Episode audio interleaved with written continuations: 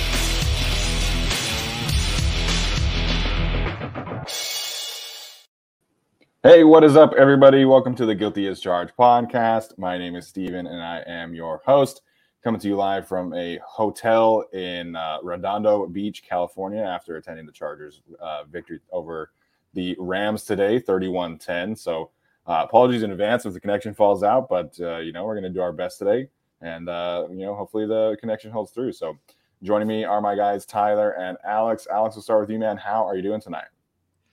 Uh, I will never thank the city of Pittsburgh for anything, but uh, the events that occurred have caused the Chargers to potentially maybe clinch the fifth seed next week if they can beat Mr. Unlimited and the Denver Broncos. So uh, I think that, that is a good thing. Yeah, it is a good thing. Unfortunately, my guy uh, Tyler Huntley throwing an interception at the end there. Uh, you know, obviously rooting for uh, him to be successful individually, but was obviously hoping for the Ravens to lose. So. Um, you know, it is what it is. We'll dive in a little bit to the uh, Chargers playoff uh, scenario. There's obviously the only one left uh, after the last few weeks, so uh, we'll dive into that here in a second. Um, Tyler, what's up, man? How are you doing today? I'm doing great. I don't remember the last time we went to a game and the Chargers were already in the playoffs. And then throughout basically the entire game, the Chargers had that game wrapped up, got to sit their starters in the fourth quarter. And then, you know, the teams before them tonight, the Steelers, they're all losing games. sorry, the Ravens tonight, you know, helping out the Chargers. I've never just felt so fulfilled and happy. And like, I don't think my heart rate went over 300 today. So that was great. Yeah, uh, it was a very low key game. It, it, you know, it's nice for uh, me and Brooke. Obviously, we're attending the, the Rose Bowl tomorrow, so uh, good to save all of our yelling for uh, uh, you know much more important game tomorrow. So uh, there was that one sack that uh, Jalen Ramsey had on Justin Herbert that maybe maybe rose the blood pressure a little bit there uh, in the in the third quarter, but that was that was relatively it. You know, uh, calm game. You know, good complete win for the Chargers. We'll dive into uh, all that here in a second. So. Um, uh, first and foremost, here, I think you know we have to start with the way the offense played today. Uh, in general takeaways there. So Tyler, me and you kind of we're joking with Arjun a little bit, you know, throughout the game about, you know, the play action passing attack, about the third quarter touchdown, which we finally got. Yes. We did it. We, we did, did, our prop bet. We did uh, it. the Chargers streak is officially over in terms of third third quarter touchdowns. So uh, you know, didn't get to see obviously the, the whole four quarters of the game. The Rams were not able to uh, keep it, you know, mm-hmm. close and competitive. But uh, what was your kind of review of the way the offense played today? I mean, where do I start? It just felt like, okay, big picture. What it really felt like to me is that the guys were used in ways that I think best seemed to suit them. Not that they didn't have to do some plays that, you know, like, yeah, sure, Mike Williams had to run around and catch a curl in zone or whatever. But it just felt like everyone was involved in some way that felt really like it fit their strong suits whether that's just targeting the tight ends, you know, in the red zone, like Donald Parham. Of course, he would score a touchdown there. That's perfect for him, a perfect spot for him. You don't have to target him frequently, but when you get to that area, do that. You know, the way Mike Williams is targeted down the sideline with outstanding catches today, that was fantastic. It really just felt like they were able to do what they wanted and they were doing it in ways that made sense. It wasn't just like go run the routes and we'll see who's open. It really just felt like everyone got a piece of, of showing off what they were able to do and what they're good at today. Um, and everyone really feasted. Sure, the coordinator, sure, the coach, in coordinator, just, but also just line. Sure, numbers, I think they gave a far higher day, which is way different than, of course. Um, and then fantastic. It's line, of course, was outstanding. Another huge run this time for a touchdown. Like everything basically worked outside of, of a couple plays and one red zone sequence. It was a mostly flawless game for the offense today, and that was really nice to see. Yeah, absolutely. I, uh, you know, the offense easily their their best performance of the week. I, You know, I shared the the tweet on uh, from Ben Baldwin earlier this afternoon in terms of EPA, in terms of efficiency. This was by far their best offensive output of the season. So really nice to see. Obviously, we're, I'm not going to make any sweeping declarations that the offense is back or, or anything by any means, but uh, it was great to see uh, a day of this magnitude from this offense. So, Alex, what was uh, your takeaway from the offense in terms of you know watching the broadcast and maybe some picking up on some things that you know the two of us who were at the game maybe couldn't have or, or how they performed? Yeah, I mean, I think everything just ran pretty efficiently as a whole. And like Tyler said, just kind of using the guys that we know can be really good in this offense in ways that work for them and in the roles that they should be, um, like Mike Williams, like Austin Ekeler, using Gerald Everett and Donald Parham in the red zone, which uh, certain people have been calling for. Uh, but yeah, I, I think just really just fitting it into the player skill sets, kind of like Tyler said, and even on plays where it didn't work. Um, you know, the Herbert, Josh Palmer, where they were a little bit disconnected on that play, there was still like a strict intent. Okay, Herbert knew he was going to throw to Josh Palmer there, or at least try if he was kind of uh, open, and you know the play just didn't work out. But there was a, you know an intent and a design there that um, I think maybe you know when things had been cramped up in the red zone in previous weeks that we just didn't really see before.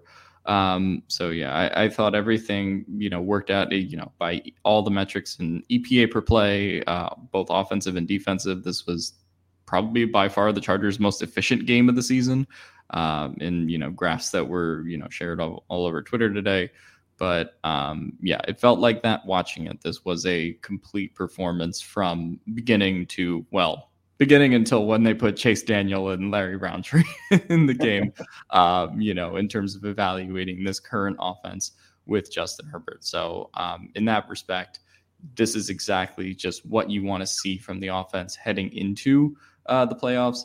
Obviously, you know, the last two weeks, you know, particularly against the Colts defense and the Rams defense, and, you know, those teams in the states they're in, you know, you're not going to like be like, okay, this is completely replicable uh, in the playoffs versus Kansas City or versus Buffalo. But um, the difference in my response, or I think a lot of Chargers fans' response to the offense this week versus last week, uh, is just kind of night and day in terms of how they ran everything and how they took advantage of those opportunities in the red zone.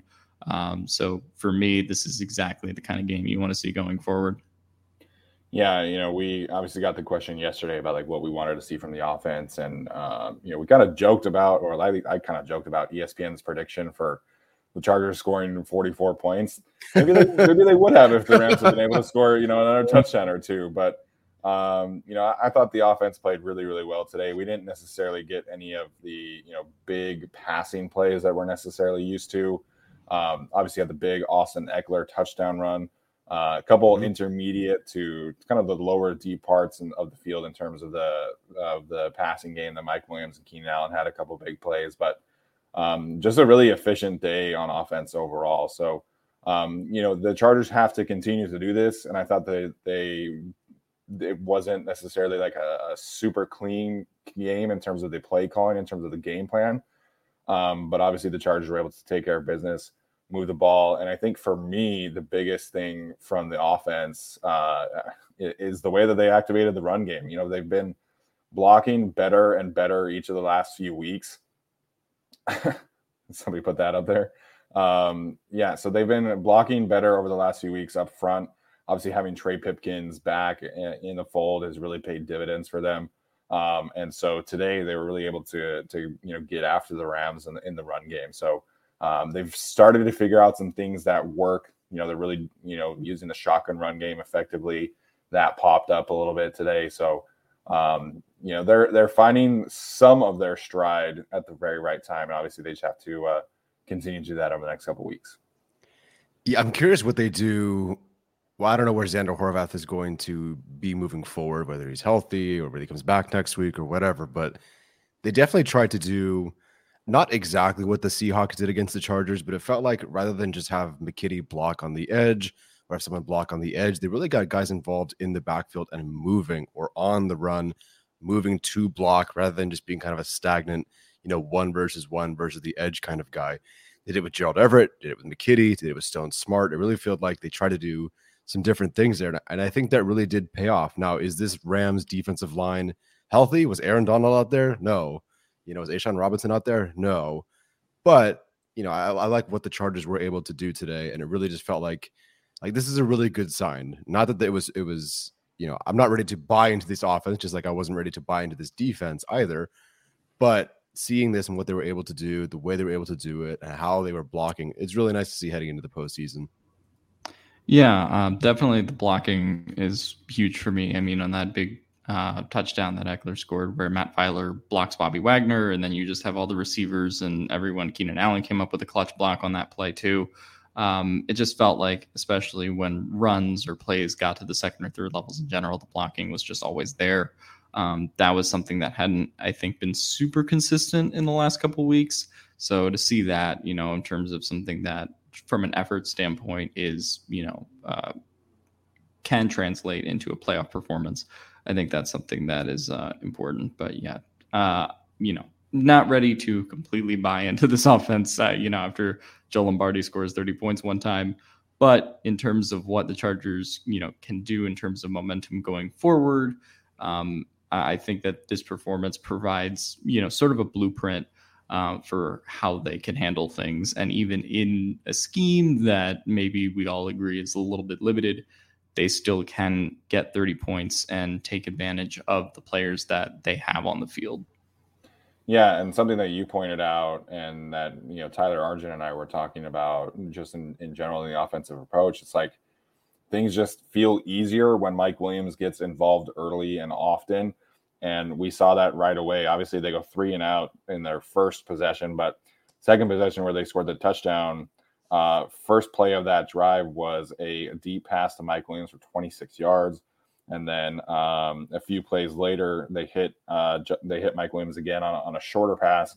That he kind of took after the catch for 19 yards, and then Austin Ekeler scored on the next play. So it felt like there was a more concerted effort to get Mike Williams going earlier in this game. Obviously, he had a huge catch, one of the craziest catches I've ever seen in my life uh, down the sideline. But mm-hmm. I like the way that they were getting Mike Williams involved early and often. I think that really allows the offense to kind of get into a rhythm at a higher level than we've seen in, in just kind of throwing short passes to Keenan or to Ekeler or things like that. Yeah, I mean, we got asked on Saturday, you know, who is kind of the number one, you know, player aside from Herbert on the offense that can potentially be the difference in this team getting to Super Bowl or making a really big playoff push. Um, and for me, I sort of answered Mike Williams at the time, not knowing he was going to have this kind of a game. yeah. But uh, you know, I think this is another reason why you know you could sort of see Mike Williams having a, a postseason, um, mm-hmm. you know, on the high variance of outcomes that like Ja'Marr Chase or like some of these other players, you know, have had in previous seasons. Uh, so that's I think the reason that you really wanted to kind of see this game from Mike Williams. Uh, obviously, you know, Mike Williams kind of comes and goes. It's sort of why he's not like a top 10 receiver in the league per se. Uh, you know, we've seen him have really big weeks some weeks and then other other weeks kind of disappear. Uh, you know, say like the Titans game.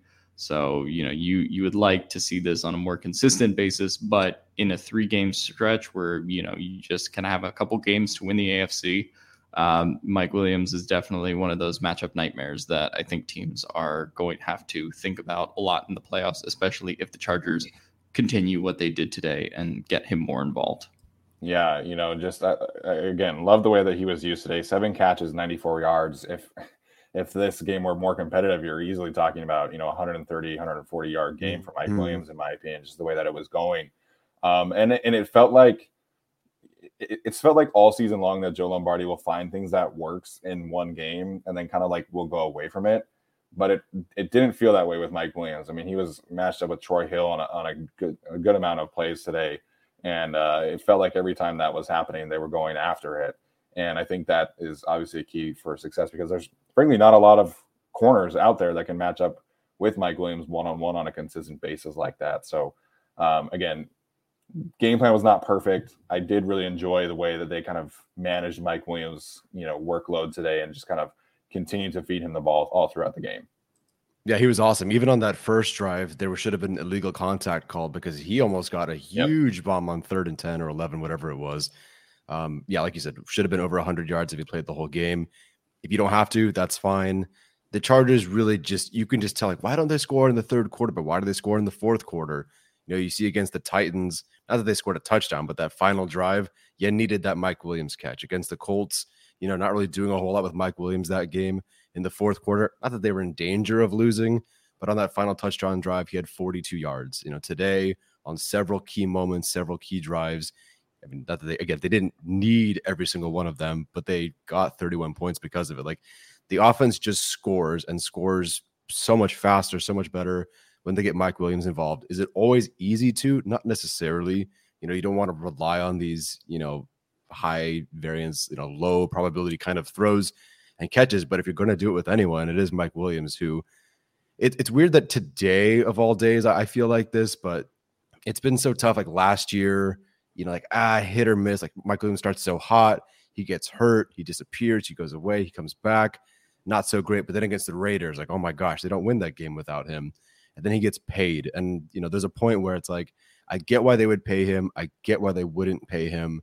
They did end up paying him. So now what are you going to give us after you got your big contract? And there were moments throughout the year. I feel like I've been very close to this, but he then he got hurt or he, you know, have, you know, the the 10 or whatever yard game it was against the the Vikings or not the Vikings, the Raiders. It just feels like after this game, and I don't know why. Maybe it's because I was watching it live, and of course the plays he made he's just he's just a dude that I trust now. Like I, I, really feel like today, for some reason, is the day I thought, yeah, Mike Williams is that guy. And you know, maybe if I watch the film, I'll still think that Keenan Allen had a better day or something on film. I don't know. But today, just like you can tell that this is a guy who is going to catapult you far into the postseason if you give him a chance. And really, kind of like Alex was saying, it's the guy that you lean on. Uh, Keenan Allen could probably have 10 catches for 100 yards in the postseason um, in a particular game, but you need Mike Williams to win in the postseason. You need him for Herbert. And I really appreciate watching him. And I think this is the first time where there's no more qualifiers for me with Mike Williams. Just like, mm-hmm. yeah, he's a guy. Yeah. And, you know, unlike the 2013 trip to the playoffs or the 2018 trip to the playoffs, like, I think you can Keenan Allen, you could argue who's the number one receiver on this team still. Um, but you know, in terms of someone who's going to be a matchup nightmare and make those kinds of catches uh, and make those kind of big plays that the Chargers are looking for, clearly, you know, the explosive play machine is Mike Williams, and that's who the offense mm-hmm. goes through. So I think that, you know, in particular with Keenan being a little bit older, obviously, than he was in terms of the last playoff run, um, that's something that you're kind of looking at as well.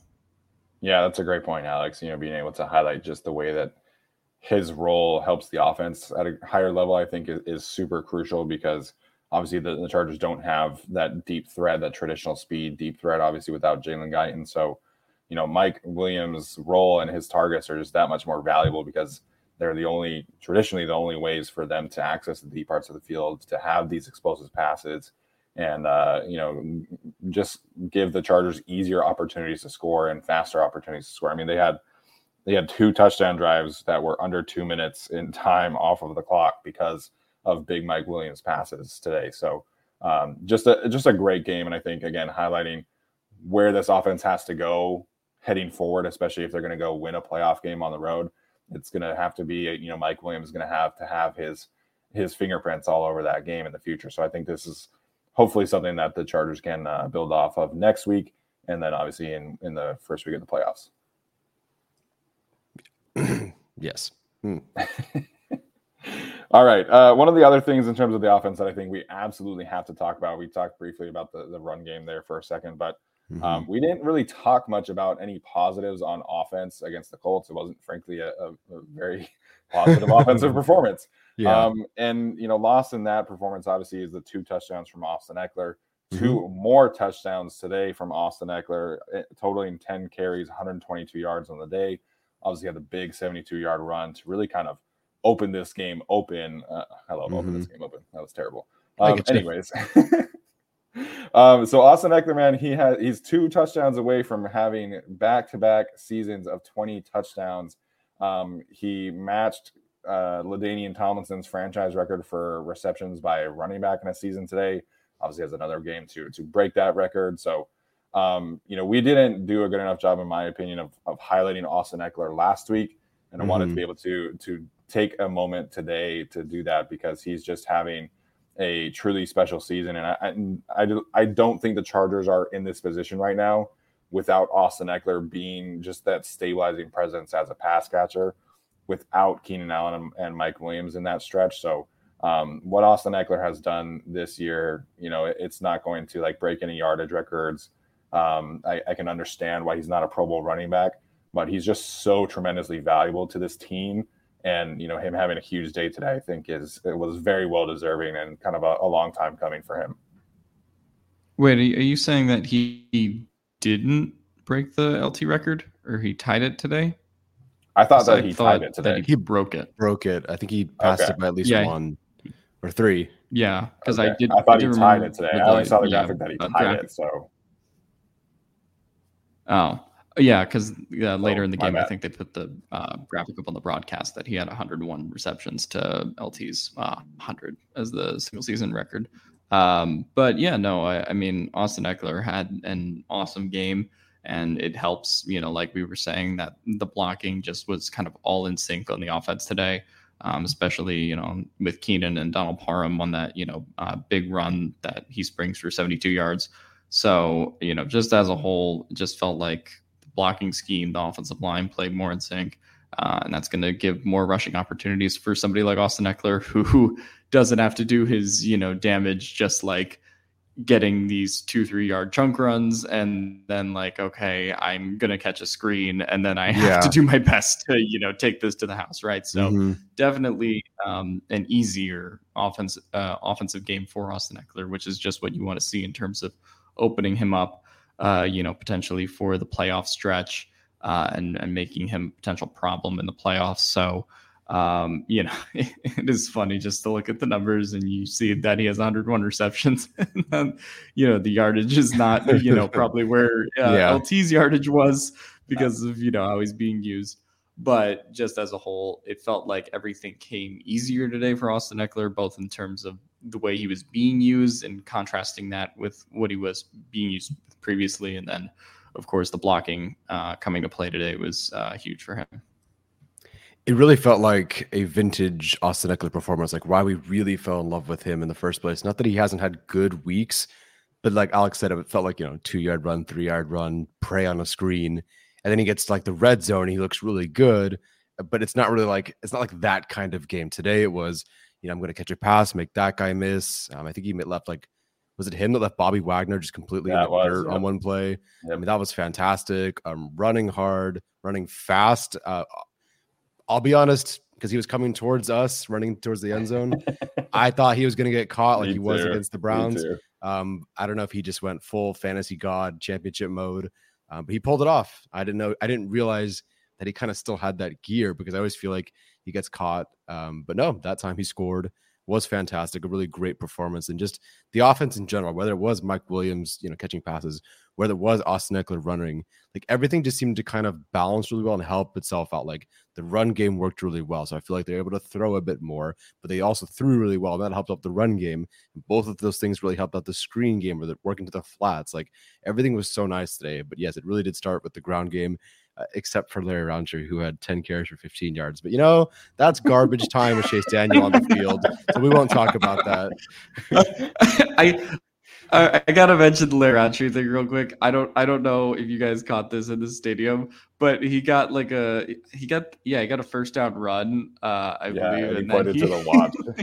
yeah, point, pointed to the watch. Like, I don't know, like it was just such a funny moment. Um, because like no, I feel like no one who was in the game like really cared except him. But uh, good moment for Larry Rountree. Uh, you know, on that play.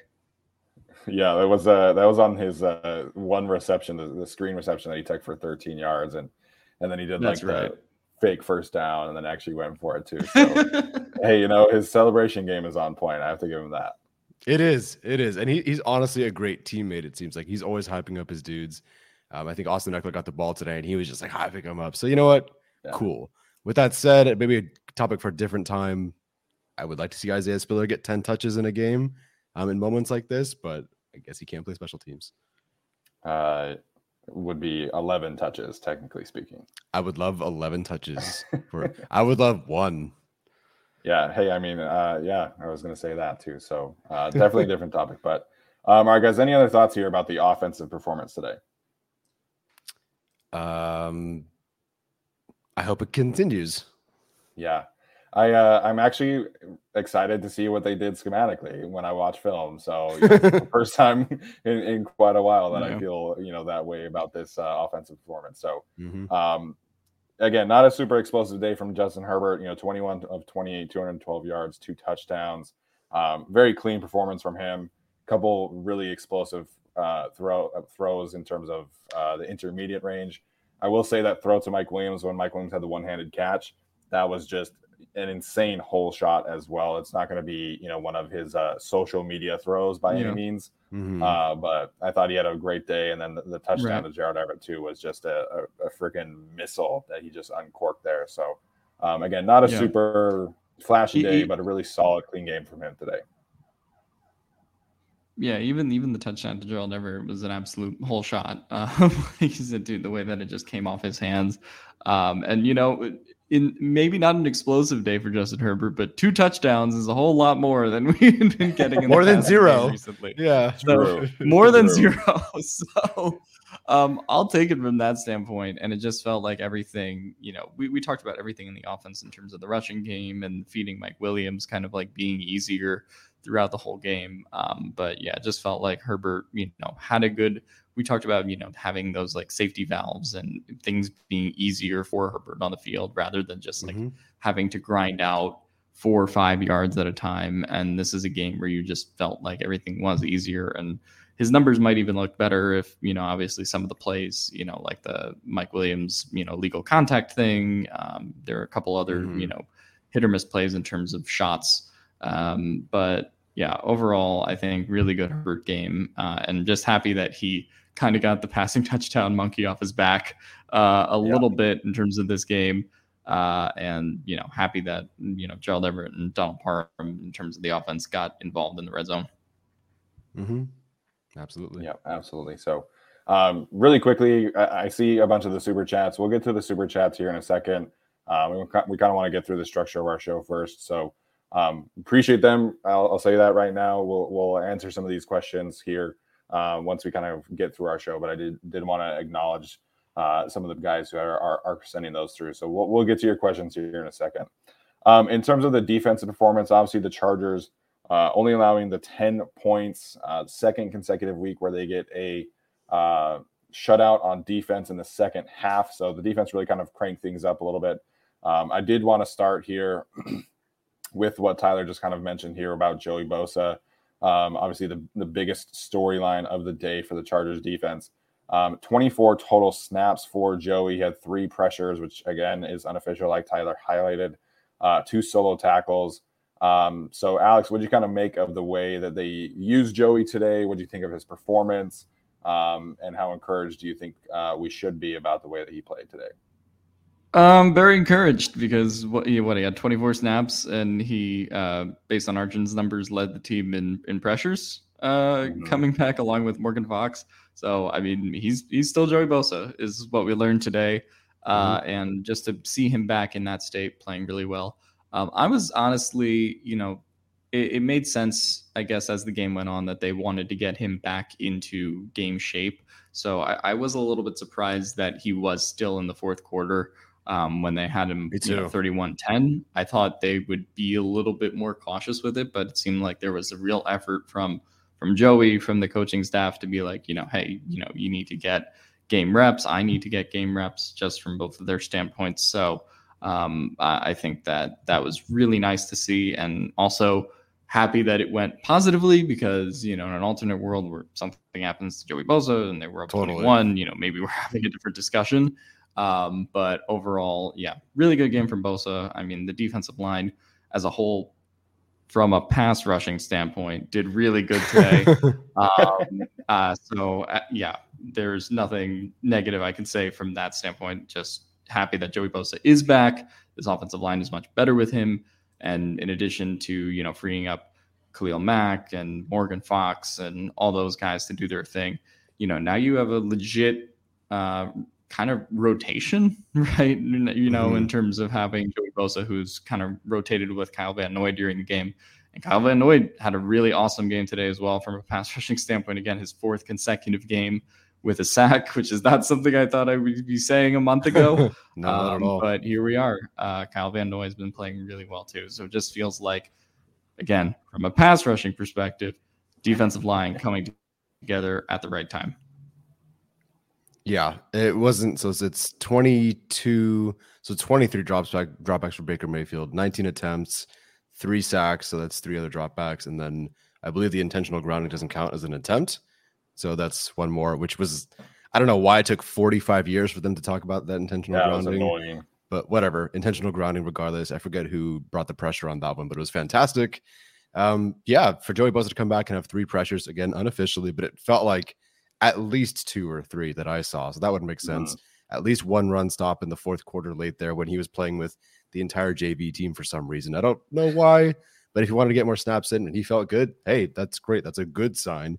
You know, it wasn't like Keenan where they shut him down for a half all of a sudden. They were like, yeah, you know, if you want to get more snaps in, go for yeah. it. And he felt like it seemed like, you know, that he was good to go. So cool with me. Uh, really, really good there from the pass rush overall. I think that's really what's going to, you know, kind of save their season, even if they're not great on first down against the run, which, you know, I, I think is really what it's going to be overall in the postseason and moving forward, because just is what we expect at this point. Against the run, they might have some good moments, they might have some good plays.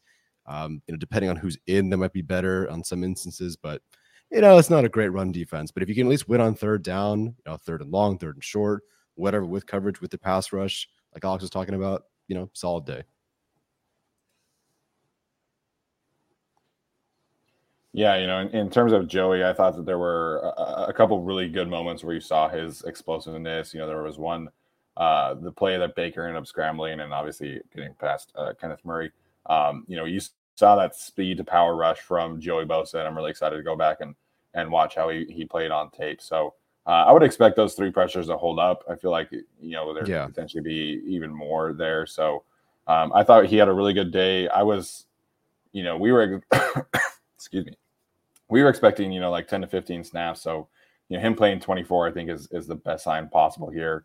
Um, mm-hmm. Him feeling good enough to continue to play throughout the fourth quarter um, you know, uh, just very, very encouraged by the way that he played, and, and as Alex highlighted, uh, the pass rush in general. So um, that's been the key for the Chargers defensively over the last few weeks, in my opinion, is just being able to get in those situations where they're able to activate that pass rush when they're uh, able to stay ahead of the sticks. So um, the Rams today were four of 11 on third down. So that's really been a trend that has continued over the last five weeks that really you know has been uh, playing a crucial role in this defensive resurgence. So um, you know they whenever they were able to stay ahead of the sticks, they were able to force you know quick punts and things like that.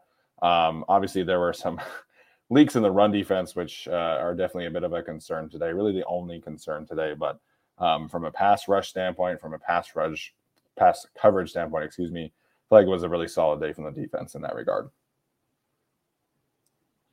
Someone was talking about uh, Gerald Everett's quote. Not bad. Uh, yeah, the run defense. It will be nice to see Joey back in there full time or as much as he can. Um, the, the, someone said on Twitter that uh, Chris Rumph is the new almost guy of this team, whereas like Melvin Ingram was the almost sack guy. Chris Rumph seems to be the almost get you in the backfield guy, which I guess is a positive. You know, that means that you are getting there f- for some reason, right? There's a reason you're back there because you're great off the line or something. But yeah, he's got to continue to build and get better at that because that's that's going to kill the run defense if you can't, you know, get those things handled. Because I think he's at a 56 or 57 percent missed tackle rate at this point, uh, which is unheard of. I didn't realize you can get to that number. Yeah, screw it. Uh, so for really quickly for the Gerald Everett quote for those uh, who are listening and didn't see it um, Daniel Popper was writing a, a story about the, how the offense was trying to get into a, a better rhythm. Uh, and the quote he used from Gerald Everett said that the difference offensively was, quote, really believing in our new identity as dominators instead of being a team that may or may not make the playoffs. We're starting to establish ourselves as contenders, Super Bowl contenders, he said, end quote. Yeah, I like that. And again, Herbert in the postseason they can just do that. Honestly, one game. Someone saying Chris Rumph hyperextended his knee, but I don't know. Uh, there was one of the special teams plays I saw as everybody was kind of going downfield. He was he was a little bit slow to get off the field. Um, mm. I hmm. feel like that was earlier in the first half, though. Hmm. I'm not mistaken. Anyways, um, yeah. In terms of the run defense, I am curious to really go back and watch what they were doing because there was a time where they had David Moa, Chris Hinton, Chris Rumph, I was just gonna say Calvin mm-hmm. out there. Uh, I think that was the play that Cam Akers, you know, broke off for like the 65 yard runner or whatever it was. Mm. Uh, so it kind of felt like they were managing a little bit, you know, Khalil Mack's workload, Sebastian Joseph Day's workload, maybe trying to see if they had anything in David Moa. I feel like he was out there a lot. Uh-huh. Um, and I didn't feel like Breiden Fehoko was out there a ton like he normally is either. So no, uh, I feel like they were just trying to maybe experiment with some things, keep some guys healthy. So I, I don't, I'm not going to be too worried about the the run defense until I really go in and uh, watch that film. But um, Cam Akers going off for you know 120 yards is is definitely not ideal. You know that was really their only source of offense consistently today, but uh, like I said, try not to to be a little bit, try not to be too negative there because of the way that they were kind mm-hmm. of rotating in that uh, the backups, the JV squad, as Tyler said. Right. Yeah, that you, uh, you stole my line. yeah, definitely across the defensive line. Um, you know, they had sort of the backups in there. You know, so. so uh, from that standpoint, uh, game you're going to go back and say is following that being said, I just felt like watching it, you had um, Kenneth Murray, uh, you know, just not really in the right spots at the right time when it came to the run defense. And when runs kind of leak into the second level, um, I, I, did think the linebacker play was a little bit lacking uh, as a whole. Not Drew Tranquill's like greatest game, uh, in my opinion, as a Charger. Uh, so I thought that that could have been a little bit better. But you know, as a whole, it's kind of nitpicky. Granted, you know, based on what the defense did today, they only gave up ten points, but it just feels like the run defense, based on the teams they've played, has been a little bit better. But you still yeah. have what five point four yards per carry given up to the um, today. Obviously, their yards per carry would be pretty high as well. It's something that playing Denver next week, you would like to see go down uh, in terms of being able to stop Denver's run de- uh, rushing offense. If we can't stop Denver's rushing offense, we might have a, a little bit of a problem. Um, mm-hmm. But yeah, so nothing that makes you too worried about the playoffs, but it, we've never really seen this team give like a dominant run defense performance. And you do have teams in the playoffs, obviously, that can run the ball, like the Bengals with Joe Mixon and uh, the Chiefs with you know McKinnon and Pacheco. Uh, do plenty of stuff in the run game that could you know give the Chargers mm-hmm. problems. So uh, just as a whole, something that I would like to see, uh, you know, going better going forward. Yeah, you know, just really quickly before Tyler jumps in here, that the linebackers and the safeties definitely were having a tough time with just the the smoke and mirrors that Sean McVay brings to the table every single week. I mean, that's happened all throughout his you know career as an offensive yeah. uh, play caller, but you know to see that issue pop up again, we haven't we hadn't really seen it you know be a relevant thing for quite some time. And Kenneth Murray had been playing pretty well. Same with Drew Tranquill. Uh, not a not a banner day from from that duo. Not a banner day from Alohi Gilman or Nasir Adderley either. Uh, I feel like the missed tackles there are going to be you know pretty significant on film and, and obviously in the statistics as well. So again, you know, from a defensive front standpoint, I'm trying not to be you know too harsh, but definitely not an ideal performance from the back seven of the Chargers defense today. Yeah, definitely. Yeah, definitely not. And, and you stole the exact thing I was going to say, which I'm glad you pointed out, which is it didn't Sorry. seem like they were. No, no, it's totally fine. I'm glad you brought it up because um, that means I'm not crazy, I guess. And it's they were playing more guys than I'm used to. Didn't I didn't expect Moa to be out there for it felt like 20 snaps. Part of that was because they pulled some guys, but you know, Fehoko yeah. wasn't really out there all that much. They were trying different things, um, trying out maybe even different players. And I understand that like they obviously had a plan where if they got enough points, like going up 21 isn't a huge lead. It was insurmountable for the Rams, but they were like, yeah, 21 points. Okay, we'll pull our guys. Like there was no point in just you know, oh, let's get one more touchdown drive to be sure. Like, no, they pulled their guys. So, right. you know, it seemed like they were, it was a game where they're really trying out different things. So, not too worried, but of course, in the postseason, you want to see that shape up. Right. Yeah. Especially if you're going into a matchup with uh, Doug Pederson and Travis Etienne, who are really kind of clicking on the ground right now. So, uh, if you're struggling against smoke and mirrors against the Rams, that is going to be something that Doug Pederson is also going to highlight. So, it felt like in the first half that Sean McVay really figured out like, okay, mm-hmm. these are the these are the places where I'm going to go attack, and these are the areas of the field that I need to consistently hit with Baker Mayfield. And like Tyler said, it wasn't until the Chargers kind of, you know, really uh, stuck that lead up as high as it went to that the Rams mm-hmm. were like, mm-hmm. okay, we can't, we this isn't really plausible for us. But when the Rams were in rhythm, it did feel like they were pretty clearly targeting the linebackers and safeties and really trying to get after them. And you know, for most of the game, or at least for the first half, it worked pretty pretty good for them. Yeah, for what it's worth, like the the Broncos had a hard time stopping the Rams last week. The Broncos are hurt too, um, and they're not exactly playing for much last week. This week, for some reason, they're taking to the Chiefs. Um, but the Rams, you know, Cam Akers yeah. had 5.1 yards last week as well. So, you know, it's not like a an unusual thing. This wasn't like a Rex Burkhead, oh, hello, out of nowhere performance. Cam Akers yeah, has been playing true.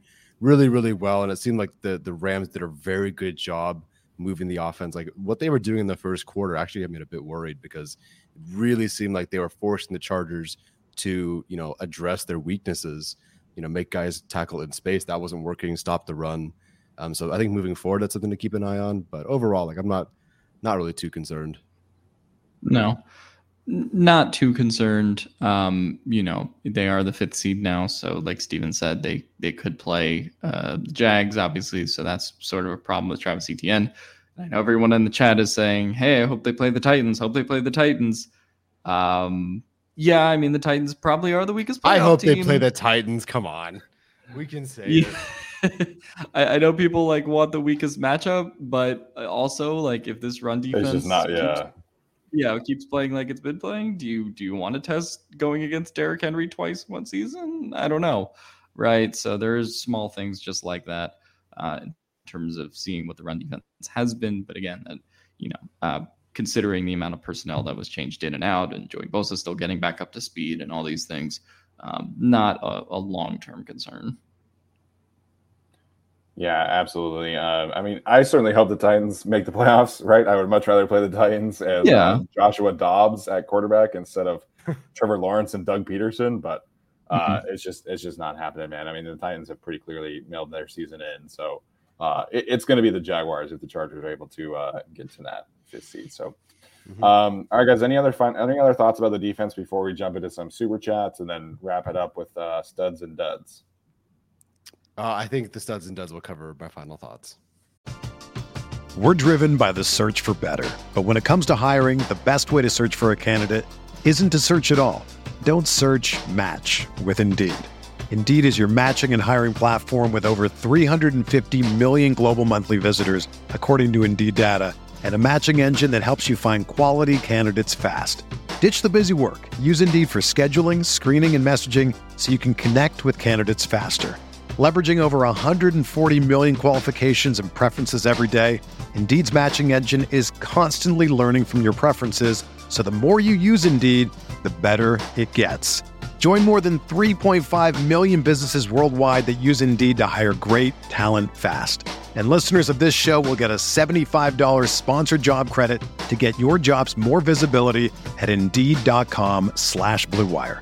Just go to Indeed.com slash BlueWire right now and support our show by saying that you heard about Indeed on this podcast. That's Indeed.com slash BlueWire. Terms and conditions apply. Need to hire? You need Indeed. All right, sounds good. All right, so uh, run through some of these super chats. Joe Alexander uh, also mentioning the game in Duval.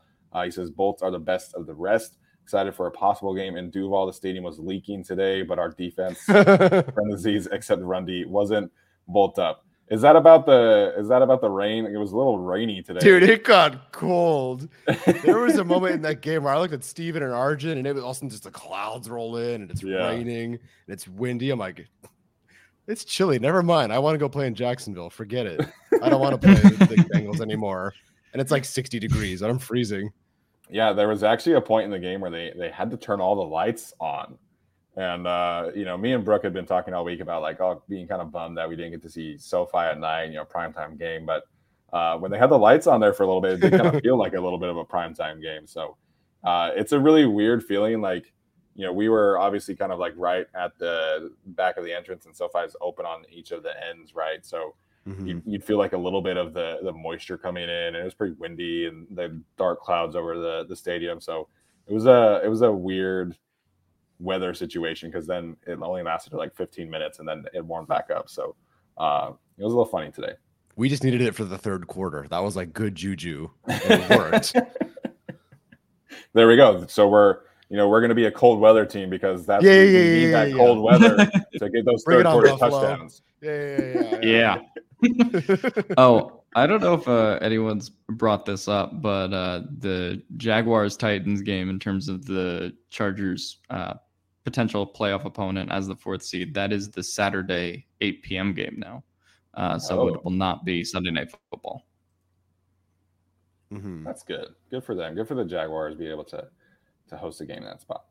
All right, next up here, uh, Roberto Castillian. Uh, appreciate the super sticker there. Looks like he's a member as well, so appreciate that.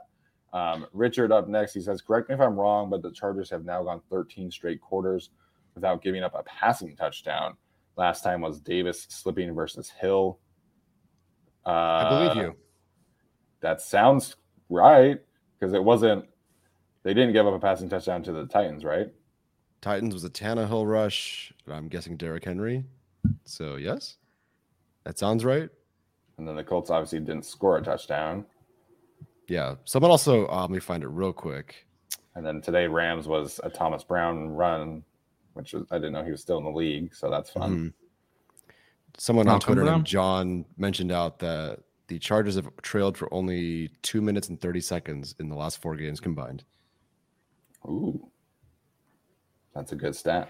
Uh, yeah, Malcolm Brown, not Thomas Brown. Thomas Brown is their running backs coach. So, hmm. my bad. All right, getting here to the next one. All right. Uh, Jose and Guiano says you can't drop back 20 times unless you want to see Herbert carted off. So, not quite sure what that comment is about.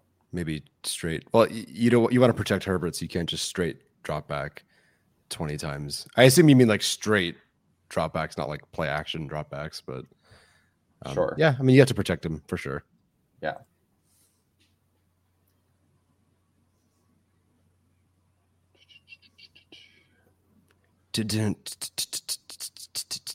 Know, sorry, I'm just trying to scroll through. I thought they were all like close next to each other.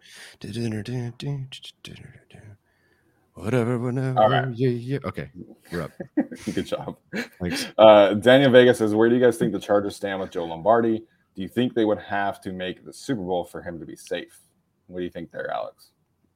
Um, I don't think that there's like a target they have to make this point for him to be safe. Um, obviously, if the Chargers won the Super Bowl, it would probably be pretty difficult to get rid of the offensive coordinator. Um, I mean, yeah, I don't. Brandon Staley or coaching staff, like as a whole, looks at it as we have to make X point, and then our coordinators are safe. Um, because I think if the Chargers, for example, had made the playoffs last year after beating the Raiders, um, and maybe even they win a game in the wild card round last year and get knocked out in the divisional, Derius Swinton still would have been fired. You know, so like at the same time, yeah, maybe there's a point where Joe Lombardi kind of can secure his job by high profile playoff on offense. But I also don't think that Brandon Staley reviews things at the end of the season. Where do they stand with Joe Lombardi? I think they're just gonna let it all happen, and that's what they're going to decide. I don't think they're at a particular stance at this point. I think they're just they're at a uh, middle, I guess. Maybe they're at a crossroads, and they just need to see, you know, do we get twenty four to thirty, you know, twenty seven points a game? Like I don't expect them to go on the road in Buffalo and put up thirty. They might have to, but you know, I'm not going to be like, oh, you know, fire Lombardi if they don't have thirty points. But you know, above No. twenty one would be great. You know, it really depends on how they're winning these games. Yeah, I- I think the Chargers are, you know, showing that they are willing to let the situation play out. I think you know if by season's end the the offense still has not really developed that much of a rhythm. Like if today was really kind of a, an aberration and they're not really able to to build off of this. Apologies for the uh, sirens outside of my hotel. Um, that was fun. Um, yeah, so I I think it just depends on what the offense is able to do here and how they're able to to handle the next few weeks, if there is a next few weeks. Um, right now, the numbers for the Chargers offense are are very bleak in terms of like their rankings uh, in you know metrics, really regardless whatever whatever kind of metric you want to find. So um, I have a hard time believing that if the offense stays at the level that it has been over the last few weeks, that Lombardi will be sticking around. However, if the Chargers, if today is more of a building, a stepping stone for the Chargers, and they're able to kind of figure it out over the next few weeks and make a strong playoff push, um, then Lombardi probably saves his job in that instance. So, um, you know, it, it's going to really depend on what happens down this stretch run. Mhm. Um, kind of a, an extension Yeah, here. Jed another Jacobs thing I- "Oh, sorry, Alex. Go ahead." Yeah, no, I was just going to say, in terms of that, like if you're trying to figure out who could replace Lombardi or other potential names in that, it's going to depend on how these these other coaching vacancies are filled too. So, be something to watch uh, whenever the regular season is till whatever time the Chargers are out of the playoffs, whether they go to the Super Bowl or they're knocked out wild card weekend. So, um, you know, if you're looking for candidates for that or how that process will play out, uh, when the Super Bowl would be a pretty big uh, deal there. Yeah, absolutely. Um, so kind of an extension here from Jed Jacobson. Says offensive play call seems like less Lombardi staples from the last few weeks. Do you think Staley had his hands on that more this week? Um, yeah, tough to really say without watching the film. I Mhm. I only recall like a couple instances of stick, but I think the key thing here is that the Chargers were really able to stay ahead of the chains and be able to, you know, be effective on early downs. It's, you know, something I talked about yesterday, but the run game was really working for them today, and I think that really was the biggest difference in the way that they approached this game is that they they finally felt like they were able to do some things effectively on the ground, and that really kind of set up a, a better passing attack for them. Yeah, I mean, there was still toss, and even got even toss plays were working today. Um, I think the only real difference in what I've seen is the way they were using tight ends as blockers from the backfield. Um, otherwise, it really felt like a lot of the Joe Lombardi staples. It's just not the ones we completely hate. I mean, there were still yeah. the, the quick throws to the flat. You know, Keenan Allen was going to motion; they were going to throw it to him. It just seemed like things were working. It just felt like the timing and the execution were a lot better today. So, kind of the same things that he's been calling um, it's just the timing, the execution, and of course, like the opponent wasn't that great either. Right. Yeah. All right. Next one here from the LA Chargers fan. Uh, again, appreciate all the super chats today, guys. Uh, it's been a fun chat for sure. Um, he says Chargers are going to make noise, playing their best football going into the playoffs. Thanks for a year of great content. Cheers to more in 2023. Appreciate the kind words there. Obviously, appreciate all the support. Uh, you know, he's always in here uh, sending some super chats. So, um, the Chargers are certainly playing their best football here. Uh, we'll see if they're able to get that five seed wrapped up next week with a win over the Broncos. But uh, mm-hmm. Tyler, what are your what are you kind of feeling right now about his uh, his point here about making some noise in the playoffs? I absolutely think so. I think for me, win or lose the division, and obviously they didn't get the division. If this team can just be healthy enough to go into the playoffs, they can beat any of these AFC teams and potentially NFC teams it's just they need to be healthy and they need to get there. They are getting healthier and they have officially have gotten there. Now it's just time to, to you know play the games. And I, I, just I want the Denver game to be over because we're so close to Justin Herbert in the postseason, and there's yeah. just there's just something about the way he plays in high pressure moments. Again, like with the world watching him against the Dolphins and how well he played, or against the Raiders where maybe he didn't play great the entire game, but holy cow, that fourth quarter, I mean, they literally could not have done more than he did, you know, to bring this team back. And now we're going to get that in the postseason in these elimination style moments. But the team that's really seemed to have found itself, um, it's not every phase, every game, but the defense is coming strong, and it seems like the offense is coming together. So it's, I really do feel like I won't pick them to you know win every game, maybe, but they absolutely can win any of these games in the postseason. And that's a really cool feeling. Yeah, um, I still feel pretty murky about going to Buffalo. Uh, that one is probably the one that if I if I had to pick, I probably wouldn't pick the Chargers to win that game. Um, but look, I mean, you can see them very easily potentially beating Jacksonville or Tennessee, or at least you know being able to match what those teams have. And then after that, you're taking a trip to Buffalo, uh, Cincinnati, or Kansas City, depending on who gets the one seed. Um, they can play with Kansas City or Cincinnati. Not saying they would win either of those games, but you can talk themselves, uh, you can talk them into winning those kinds of games. They always play yeah. Kansas City very close. Beat Cincinnati last year in the regular season, so um, you know uh, you can sort of construct a path in which the Chargers certainly at least can make the AFC Championship game. Um, not saying even that's what I will pick them to do, but uh, uh, I think that in terms of making noise, if you know, if making noise means they win one playoff game, have a chance to, then yeah, they can make noise in the playoffs for sure.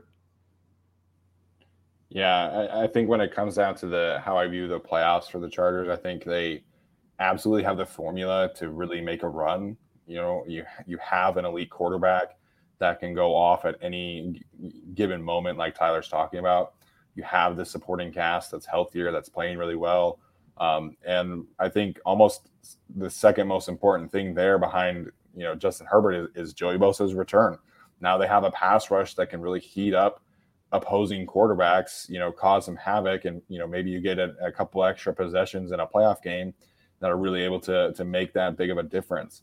Um, you have an opportunistic secondary that can really get their their hands on some football. So, um, will the Chargers make some noise? To me, that's that's winning multiple games. That's not just beating like Jacksonville in the wild card round. Yeah. Um, so we'll see if they're they're able to really make some noise. But I think the formula is there because you know they're playing their best football right now. They are, and you know, they they have the elite pass rushers, they have the elite quarterback, they have the elite weapons. It's just a matter of you know going out there and executing, managing some potential you know uh, less than ideal weather circumstances. But the Chargers absolutely have the formula to go out and win multiple playoff games. It's just a matter of you know going out there and doing it. Yeah, and part of that is Rashawn Slater. I mean, the idea uh, you could argue honestly when healthy that Slater's the best player on the team, um, and certainly at the most important position. I mean, Rashawn Slater to just you know pick an edge rusher and delete him for an entire game. you don't have that luxury with most guys. Like you can't even say that you know Khalil Mack, Joey Bosa, and these guys that they can you know just wipe out an offensive tackle. Whereas Rashawn Slater can just like okay, the Chase Young, all right, cool. We'll have to hear about him the entire game. Not they're not playing Chase Young, but you know that was the first game that he played. So if he comes back in the wild card game, or at least they can sneak out of that game, he gets you know one game under his belt, and then they go travel to a Cincinnati or Kansas City. Like, I mean, that's where you can really make some noise because that just changes everything for you. Yeah, yeah. Um, I think the ahead, Alex, I was just going to say really quick. The NFL turns into a league where if you have a top ten quarterback, then you have a chance in the playoffs. Uh, the other teams who have success in the playoffs are San Francisco with whatever quarterback they have. Um, but but outside of that, if you have a top ten guy at the quarterback position, then you have a chance in addition to all the edge pieces and wide receiver and everything else we talk about with the Chargers. Um, but yeah, I think they can make noise. Um, you know, assuming Herbert has the performances we know he's capable of having. Yeah, absolutely agree there. All right, we'll get to the next one here from uh, Curtis. Oh, I was going to say about Rashawn Slater. We haven't really heard much about him uh, recently. Apparently, on the broadcast today, and Alex can probably comment on this, that they were saying that Rashawn is pretty close to returning. Um, Brandon Staley, there's been so much focus on Joey Bosa. We haven't really gotten anything from Brandon Staley in terms of Rashawn Slater recently.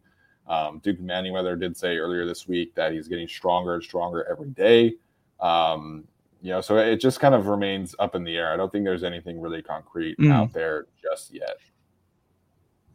Yeah, the, the broadcast seemed to be more just be editorializing what we had heard from like Tom Pelissero and Ian Rapoport and people yeah earlier in the season that they're on Slater um, in the event that Chargers made it, you know, certain uh, distance in the playoffs. Gotcha.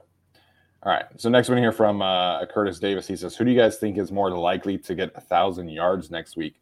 Uh, Mike Williams needs 140 for receiving yards, and then Austin Ekeler needs 120 for rushing yards." Is Patrick Surtain playing? Not Mike Williams. yeah, I've seen that. I've seen yeah, this movie. No, that's that's the answer. yeah, but is Ekeler going for 120? I mean, Mike Williams really is only like two receptions from getting 140 yards. The, just the two longest receptions of the year for the Chargers. I'm i mean, saying, listen, like, he, he could yeah, pop off at any moment. I mean, and he did against the Broncos in the Week 17 game last year, where mm. Herbert, you know, set the record with Williams. So, I mean, it's possible. I just I hope they're not in a scenario where Mike Williams needs 140 yards. Yeah. Wait, Breiden Fehoko is being yeah. drug tested. Wait, what? everyone in the chat saying Breiden Fehoko is being drug tested uh, right now. I have to go look at this. Oh my goodness. Uh, um, yeah, but Surtain, yeah, no. Surtain's the decider there. yep, he just tweeted out Ike Man with the angry emoji face, and it was a screenshot of a text message that says, You have been selected for a drug test tomorrow morning. Please be at the facility between the hours of 6 a.m. to 10 a.m. The drug no. test will also notify you. That oh, sucks because no. they're they're not they're not going in the office. They're not going in the, the facility tomorrow. They're supposed to have Victory Monday tomorrow. That sucks. He's gonna sack Russell Wilson ten times next week, man. All right, I, I, thought there was there's another one here from uh, Don Cheeto in terms of the fan mix. He says he heard that it was 60-40 Chargers. It it didn't, didn't feel like that it. way. It yeah. it felt like 90-10 Chargers. Like there were there was not a very noticeable uh, Rams presence today. Um, you know, I I think like best case from like a Rams perspective, you're talking about like 70-30. Yeah, it, it's hard to tell when the fan base like there's not a whole lot to cheer for, and then they they lost thirty one to ten. But there was a moment where in like the five hundred section, I finally heard Rams fans starting to chant, and it was so weird. It was just like specifically in a one section we found the Rams fans, but otherwise, like, yeah, I, would honestly say 75 25 would be a, a best case for them. I mean, I get it. Like the Chargers had their season ticket holders, so they got to have you know the tickets to the game already. But yeah. Um, and also, you know, the Chargers are actually winning games. So I don't know, but it, it, certainly wasn't a lot of Rams fans, and they certainly weren't loud. On TV, it sounded like 70 30, 80 20, um, something along those lines. Yeah, yeah. With the Rams, there was not a big Rams presence at all. All right. So there was a, a super chat from Renee about Trey Pipkins as well. Um, Trey finished the game. He looked fine in, in closing the game down. I I don't understand how like that man uh, Money, barely man. got off the field. fair, very fair. uh, but Trey barely was able to get off the field, and then he came out from the from the tent and uh, was able to go back in, and, and he looked really good. So um, you know, don't really know what uh, what what happened there. If it was a back injury or, or re-aggravation of his knee, but um, you know, I, I think he should be fine this week. Yeah, I mean, I guess if you know, would you like four million dollars, Tyler? Yes. Yeah, you just rise from the dead. you know, you find a way to you know, tape it, whatever. All right, uh, let's uh, wrap up today's show. We'll do studs and duds, and then we'll uh, head out of here. So. Uh, I'll let Alex go first here. Alex, who's your uh, stud of the day? Uh, I'll give stud of the day to uh, Cameron Dicker. Now at 95% field goal percentage for the season. Okay. Uh, not wow. not his like greatest game today, but I'll give it to him. He's you know 95% of the season, 20 for 20 extra points, uh, I believe. So you know he continues doing his thing. He kicked one field goal and he's just out of the day, man. I know, man. you could have gone with DeAndre Carter's 26 yards on stud, returns. Stud, well, stud, stud of the year more so than stud of the day. We're ringing mm, in the new mm, year, so okay. it's finishing. Okay. You know, it's That's finishing true. an arc. yeah, very, yeah, finishing an arc. Now we'll see, man. Like the breakout can still continue next week. Maybe he's the one who breaks a yeah. thousand yards next week. You never know. Yeah. Um, Go ahead, Goodness gracious. Where do I start? Okay. Uh, I feel like we don't give it enough to certain members of the offensive line. I don't really know who to give the game ball to, but I think overall, when you have zero sacks, I think on the day, unofficially five pressures allowed total. When you're, you know, Austin Ekeler has 122 yards on 10 carries, Joshua Kelley has nine on 45, and then they kind of just uh, gave up for Larry Rountree, I guess. But um, you know, like the offensive line really did dominate the game. You know, the Rams didn't exactly have all their guys. Obviously, again, no Aaron Donald. You know, and but this is a very well coached group up front, and the yeah. offensive line had their way the entire game pretty much. So I'll give it to the offensive line today because they deserve some love. There you go. Appreciate that. Always down for some love for the the Hogs up front. So um, I think for me, stud of the day, I, I, think has to be either Mike Williams or Austin Ekeler. Uh, so I'll, I'll, lean Austin Ekeler just because this was such a you know breakout performance, if you want to call it one of those. You know, this is just a, a vintage Austin Ekeler. You know, over 160 yards from scrimmage, two touchdowns. Uh, fortunately, unfortunately for me, had to play him in uh, two fantasy championships, so uh, that was not fun uh, to look at after the game. But you know, Austin's mm-hmm. just been he's one of these performances has been brewing for him, and I, you know, it came out in a big way today. Um, breaking tackles, making people miss, um, you know, handling his business in pass protection like he always does, being that uh, safety valve for Justin in, in several moments. So uh, I'm going to go with uh, Austin Ekeler stud of the day. Yeah. Um, if I have to give serious suggestions, then obviously Mike Williams would be stud of the day. Um, but I, I, will also mention uh, Morgan Fox uh, real quick, mm-hmm. just as a stud of the day too. Um, you know, in terms of I, we entered this season talking about him and Jerry Tillery um, competing for who would be on the pass rushing interior. Um, yeah. And Morgan Fox, obviously, you know, with the release of Jerry Tillery, has solidified that role. Um, and he's been, you know, ball, uh, he's been balling out from a pass rushing standpoint uh, to play as good as he's playing. The Chargers have just needed a player like him uh, for a long time that they can trust uh, on those pass rushing snaps. So the fact that he is playing as good as he is is uh, is good. Yeah, and he also had a couple of really crucial run stops. Um, after that Cam Akers big play, he uh, essentially took the I think it was the left guard and essentially like threw him down at the feet of the running back. Like it was it was a remarkable play. So um, you know Morgan Fox has been great. He's been one of the best free agency pickups of any NFL team. Uh, mm-hmm. Uh, and, you know, he's setting career highs this year in pressures, sacks, all that good stuff. And uh, really picked it up in the run defense as well. Absolutely. All right. So, dud of the day for me. Uh, I mentioned them earlier. I'm going with the linebackers, Kenneth Murray and Drue Tranquill. Yeah. Um, it's really unfortunate because, uh, especially for Drue, I felt like he played his best game of his career last week against the Colts. Um, you know, you can make an argument that he's been a, a top five player for this team all season. Um, some moments where he got turned around with emotion, some moments he didn't cover very well. Um, obviously, didn't get to see him do much as a pass rusher. So, um, Kenneth Murray, a lot of the same inconsistencies he's struggled with showed up again today. Um, unfortunately, you know, just kind of a bad game for the two of them to not have their best today. So, um, you know, duds of the day, I think for me have to be the two linebackers.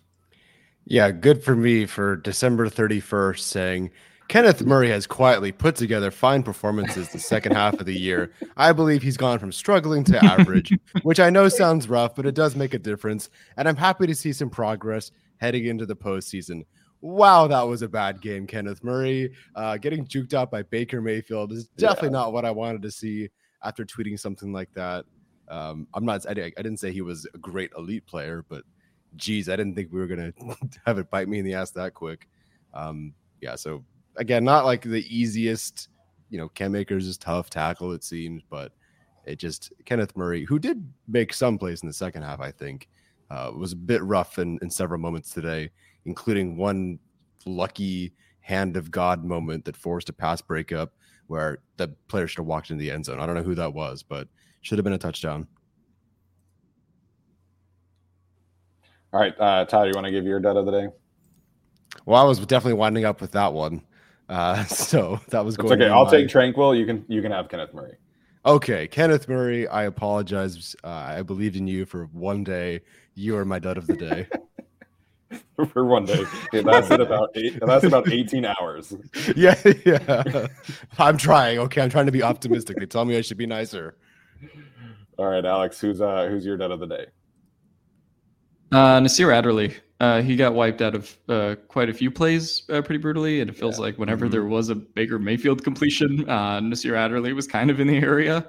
Um, but yeah, I didn't think that this was his strongest game. Not by any means like uh, not as bad a game as Kenneth Murray. I'd have to go back and kind of rewatch to like what about backers and safeties just weren't communicating um, super properly, you know, this game, and that led to a lot of big run plays, led to a lot of big, uh, you know, plays for the Rams, uh, just in their offense in general whenever they had them.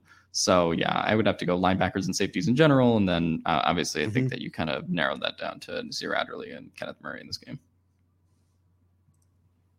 Yeah, I think that that's honestly perfect. Of all the things that went wrong today, it really did seem like it was it was those two groups.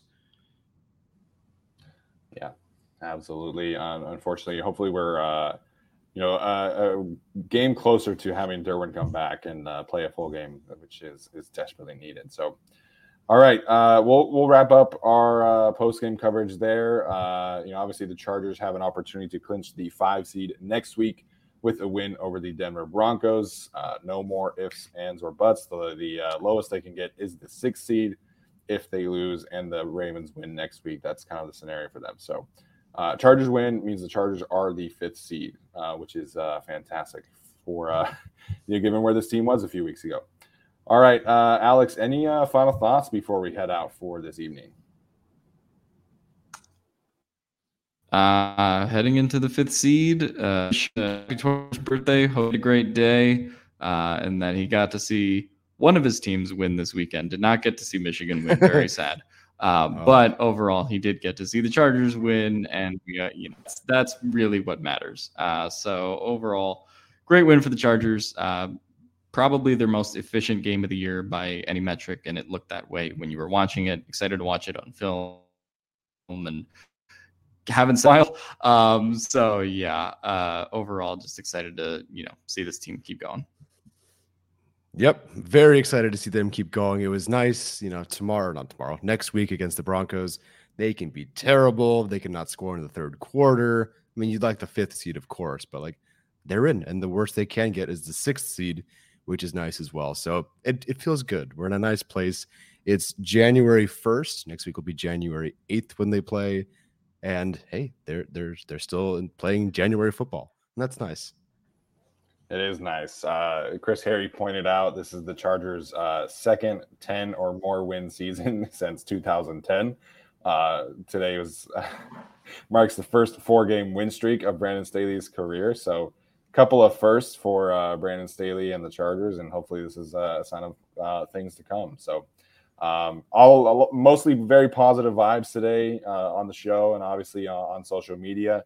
Chargers getting a, a uh, much needed blowout victory today against the Rams, just in terms of being able to, you know, relax, handle their business, and uh, obviously being able to do that was a fantastic result from the game today. So, uh, really excited about watching the film. Excited to see what this team's able to do next week and going forward, and uh, a lot to build off of for sure. All right, so appreciate everybody tuning in tonight. Uh, hopefully, you know you guys enjoy the uh, holiday weekend, enjoy the victory Monday. Uh, I hope that my college football team has a better result tomorrow than Arjun's team did yesterday. Uh, if anybody in the chat is at the Rose Bowl, you'll feel free to come say hi. We're gonna be tailgating and stuff like that tomorrow. So, um, yeah, that's gonna do it for us today, guys. We'll let you know. Uh, we're probably gonna be going live on Wednesday for our usual preview show, and then also for our uh, Saturday Q and A. So, uh, yeah, that's gonna do it. We'll see you guys next time. Everyone is talking about magnesium. It's all you hear about. But why? What do we know about magnesium?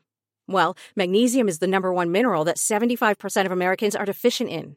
If you are a woman over 35, magnesium will help you rediscover balance, energy, and vitality. Magnesium supports more than 300 enzymatic reactions in your body, including those involved in hormonal balance. From functional medicine doctors to mental well being and female hormone experts, we all know that magnesium is the one mineral to improve all aspects of well being and health. But which one? Magnesium Breakthrough from Bioptimizers, the trusted choice recommended by leading experts with seven best absorbed forms of magnesium to ensure your body receives the support it needs for overall well-being. Go to bioptimizers.com slash balance today and use code BALANCE10 for 10% off. Support your journey to wellness at B-I-O-P-T-I-M-I-Z-E-R-S dot com forward slash balance. Magnesium Breakthrough from Bioptimizers, your foundation to optimal health and vitality.